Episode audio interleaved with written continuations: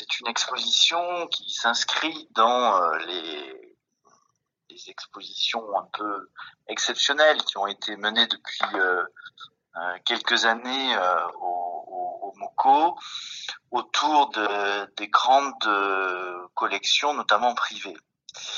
Et je dirais que l'un des points forts de, ce qui a été en mesure de, de, créer le MOCO, euh, c'est le fait de ne pas uniquement euh, présenter euh, voilà des, œuvres un peu phares d'une grande collection privée, comme on le voit souvent finalement, où on a des sélections comme ça de, de grandes pièces très spectaculaires.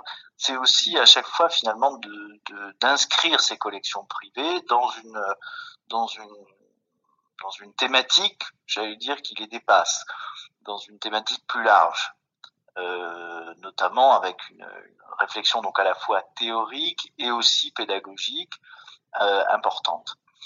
Euh, c'est le cas pour la, collection Sandretto Rebonengo, qui est une collection italienne dans laquelle il y a énormément d'œuvres. Hein, on dit qu'il y en a plus de, de, de 4500 et dans lequel euh, les, curateurs du MOCO, euh, Vincent Honoré et Caroline Chabran, ont fait une sélection de 58 euh, œuvres, je crois, euh, 58 œuvres qui traitent du corps. Et c'est une thématique très intéressante, c'est ce que j'ai essayé de, de dire dans la préface, parce que effectivement, je trouve, c'est à la fois, évidemment, dans l'histoire de l'art, euh, l'une des plus vieux thèmes, bien sûr, un thème qu'on retrouve dans l'Antiquité, bien sûr, et, et, ô combien à la Renaissance, c'est une des thématiques majeures, et en même temps, alors qu'elle est si ancienne, elle réussit à refléter un petit peu euh, chez les artistes contemporains les obsessions de notre temps. Et je trouve que c'est ce qu'il y a de, très intéressant dans ce, parcours, euh, c'est de voir finalement euh, comment avec une, thématique dont on va dire qu'elle est euh, usée jusqu'à la corde, les artistes contemporains s'en emparant, créent de, nouvelles manières d'aborder le, corps, qui peuvent être euh, qui peuvent être euh, politiques, qui peuvent être intimes aussi, identitaires, voilà. Et je trouve que on, on, on, voit bien dans cette expo les, les, les, tiraillements de notre époque. Et j'ajouterais peut-être un point, c'est que au-delà de, de au-delà de cette thématique générale, il y a des, des, ensembles d'œuvres, j'allais dire, qui sont, euh, qui sont, qui sont vraiment remarquables et euh, à, à, mon avis hein, qu'on qu a très peu vu, euh, très peu vu ailleurs en France. Voilà, c'est un peu mon, c'est un peu mon sentiment. Alors justement, l'artiste flamande Berline de Brucker, qui est présente dans l'exposition, fera partie de votre prochaine programmation. Donc justement, en quoi est-ce qu'elle prolonge toutes ces réflexions et s'inscrit-elle dans la notion de chef-d'œuvre qui vous, qui vous anime? Alors, euh, oui, c'est vrai, c'est vrai qu'elle fait partie de, elle fait partie de, la sélection dans, cette exposition Berlin de Brücker. Euh, euh, j'aurais peut-être juste par exemple sur sur, sur l'exposition euh, sur, sur l'exposition euh, l'épreuve des corps oui. j'aurais aimé juste souligner oui. si vous le permettez euh, l'ensemble de peintures qui a été fait par euh, euh, Linette Viadom Boaquier par exemple mm.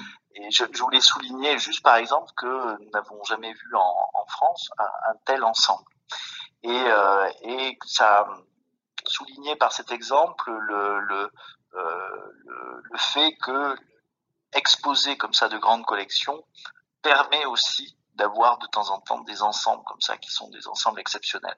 Voilà. Alors pour pour pour Berlin 2 de Brücker, oui, c'est vrai que ça sera notre notre grande exposition de l'été 2022. En fait, ma ma programmation va commencer avec ma programmation propre, j'allais dire, va commencer avec l'été 2022.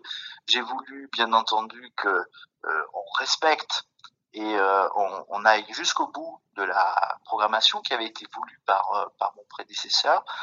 Et la mienne donc commencera à partir de, de l'été 2022, euh, donc avec Berlin de, de, de, de Brücker, qui pour moi est une des artistes les plus, les plus, plus importantes contemporaines aujourd'hui que, que, nous avons en Europe.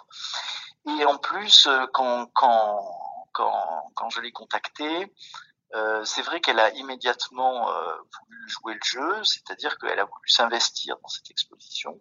Et euh, nous avons eu beaucoup d'échanges. Elle est venue à Montpellier. nous sommes allés à Gand pour pour pour la voir. Et ce qui est formidable, par exemple, c'est que nous aurons des œuvres non seulement qui n'ont n'ont jamais été vues, qui n'ont jamais été exposées, mais même pour certaines qui ont été créées pour l'exposition.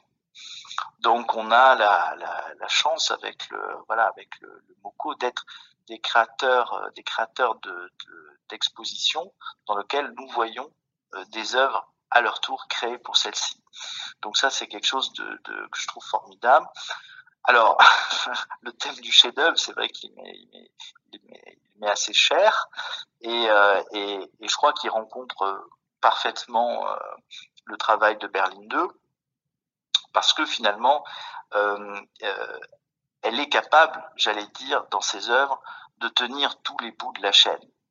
C'est-à-dire, c'est à la fois, ce sont à la fois, par exemple, des sculptures qui traitent de questions euh, éminemment euh, euh, contemporaines, précisément la question du, corps, euh, du, corps en souffrance, par exemple, c'est un petit peu l'image d'Épinal qu'on a de, son travail. Mais en même temps, des questions contemporaines euh, qui s'inscrivent dans un temps très long. Euh, vous avez par exemple, évidemment, quand on voit ces œuvres, on pense à la question des métamorphoses, on pense à la question de la transcendance. On a des, comme ça des, des, textes qui nous viennent à, qui nous viennent à l'esprit, euh, Ovide par exemple. Et c'est euh, et c'est une, euh, une, une, euh, une artiste qui est d'un côté capable euh, de renouveler la forme, c'est-à-dire que quand vous voyez les, les, sculptures de Berlin de De Brücker, elles sont immédiatement euh, reconnaissables. C'est quelque chose, j'allais dire, que l'on n'a pas vu avant et qui en même temps s'inscrit dans une histoire. Et puis, pour moi, l'une des définitions du, chef-d'œuvre, c'est aussi euh, des œuvres que euh, euh, finalement on ne réussit jamais à épuiser, tant elles sont riches formellement et dans le non seulement formellement mais dans le sens également qu'elles ont. Un sens j'allais dire des sens à plusieurs entrées qu'on ne peut pas expliciter comme cela d'un coup et, et ça, je trouve qu'on le retrouve véritablement dans la sculpture de Berlin de De Brücker. Et j'en veux pour preuve que, pour moi, le, le, la notion de chef-d'œuvre rejoint celle de sublime, c'est-à-dire celle de sublimes, quand on est au-delà de la frontière, au-delà de la limite. C'est-à-dire, c'est le moment, en fait, où les mots se brisent sur une œuvre. C'est-à-dire on peut on peut l'entourer de mots, on peut essayer de, la décrire, on peut essayer de, de, l'expliciter, mais les mots deviennent un petit peu insuffisants. Et je trouve que dans un certain nombre d'œuvres de Berlin de, de Brücker, notamment celles qu'on va qu'on va présenter, euh, euh, je pense par exemple à la série des, des Arcangelo, qui, est absolument remarquable. Euh, je pense qu'on a cet effet-là, des mots qui se qui se brisent et qui deviennent impuissants. Alors maintenant, en ce qui concerne Sol, Biennale du territoire, euh, en quoi peut-elle être une préfiguration euh, de votre engagement en faveur de la scène euh, montpelliéraine contemporaine et régionale?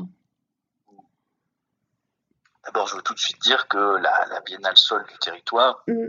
que je trouve être une très très bonne idée, Euh, c'est pas moi qui l'ai inventée, euh, elle vient de, mm. de, de, de mon mm. prédécesseur et euh, euh, trouve tellement que c'est une bonne idée qu'elle sera reconduite. Donc ce sera effectivement une biennale, elle aura lieu tous les, deux ans. Euh, ce qui est intéressant, c'est que euh, souvent les, centres d'art en France sont, confrontés à cette question qui est le, le, le, rapport euh, j'allais dire, la dialectique entre euh, l'international, c'est-à-dire le, le, fait de, de, faire venir euh, sur place de, grands artistes internationaux pour que les visiteurs puissent les découvrir, euh, qu'ils y aient accès, et en même temps, bien sûr, la défense euh, de l'art d'un territoire. C'est effectivement, c'est souvent un, problème parce qu'il faut réussir à articuler les deux c'est pas facile.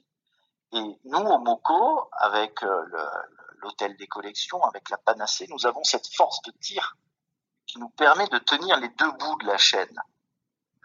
Et ce que je trouve formidable dans Sol, c'est que, si vous voulez, c'est pas des artistes comme ça euh, locaux euh, euh, qui seraient présentés, qui seraient présentés voilà, de manière à faire plaisir un petit peu à tout le monde, à tous les maîtres et, et avoir une, une présentation euh, qui, qui, serait qui serait pas très très très intéressante, qui serait pas très satisfaisante intellectuellement, qui serait juste là pour leur faire plaisir. Non, non, il y a en fait un, un choix, un vrai choix curatorial qui a été qui a été mené pendant plusieurs années. Les curateurs du MOCO se rendant euh, dans les différents ateliers qu'on peut trouver euh, à Montpellier et dans les alentours, hein, puisque ça fait aussi Nîmes, Béziers, Alès, etc. Donc c'est une zone géographique étendue euh, pour pour rencontrer et pour faire une sélection. Et pour faire une sélection, non pas sur des critères objectifs, ils n'existent pas, mais sur leur propre subjectivité de curateur.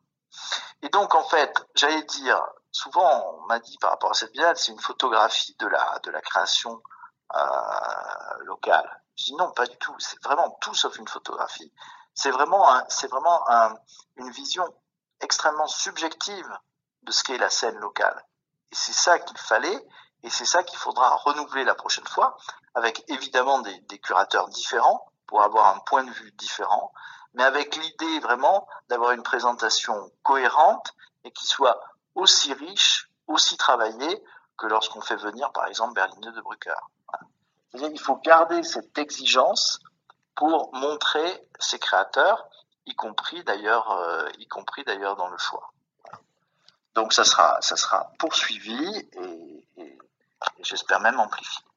Alors maintenant, en ce qui concerne la Biennale Art Press, autre temps fort de votre programmation, qui a une première occurrence euh, à Saint-Étienne, donc elle suscite euh, d'ores et déjà des polémiques de la part des étudiants. Donc, quelle est votre réaction? Si vous voulez, euh, la, la, la... vous savez comme moi, le MOCO, c'est un triptyque. C'est un triptyque dans lequel, j'allais dire, il y a trois parts qui sont égales et confondues. Il y a donc euh, euh, la panacée, l'hôtel des collections et l'école des beaux-arts. Et donc, l'école des beaux-arts fait intégralement partie du triptyque. On a une, une, une réflexion dans cette école des beaux-arts qui est, à mon sens, beaucoup plus poussée que euh, dans bien des écoles euh, françaises. C'est une question fondamentale qui est celle de l'intégration. Euh, c'est l'intégration des, des jeunes diplômés dans le monde de l'art. C'est-à-dire que souvent, dans bien des écoles, le, le, le poste le, l'étudiant passe son diplôme et puis il est un peu laissé dans la nature. À Montpellier et en lien donc avec le MOCO, le choix a été fait de vraiment de soutenir les, les, les postes diplômés. Autrement dit, on les lâche pas dans la nature, on essaye de faire en sorte de leur trouver des résidences, on essaye en sorte de, leur trouver des expositions, euh, de les faire participer au biennale, ça c'est par exemple ce qu'on appelle saison 6, Ces six sont six post-diplômés qui sont envoyés dans, des biennales selon un, parcours assez complexe que je ne vais pas vous détailler ici. Donc on a ce soutien qui est très très fort. Parce que les, les, études de beaux-arts, ils ont euh, ce, ce paradoxe qu'elles sont extrêmement difficiles à intégrer, extrêmement difficiles à accomplir, et que souvent, quand, euh, quand euh, les élèves sortent, quand ils ont leur diplôme, ils se retrouvent finalement sans atelier, dans un, dans un, dans un, parfois sans exposition, et beaucoup arrêtent d'être artistes pour des raisons euh, pragmatiques, financières, etc. Donc, on est vraiment sur cette politique de soutien aux post-diplômés.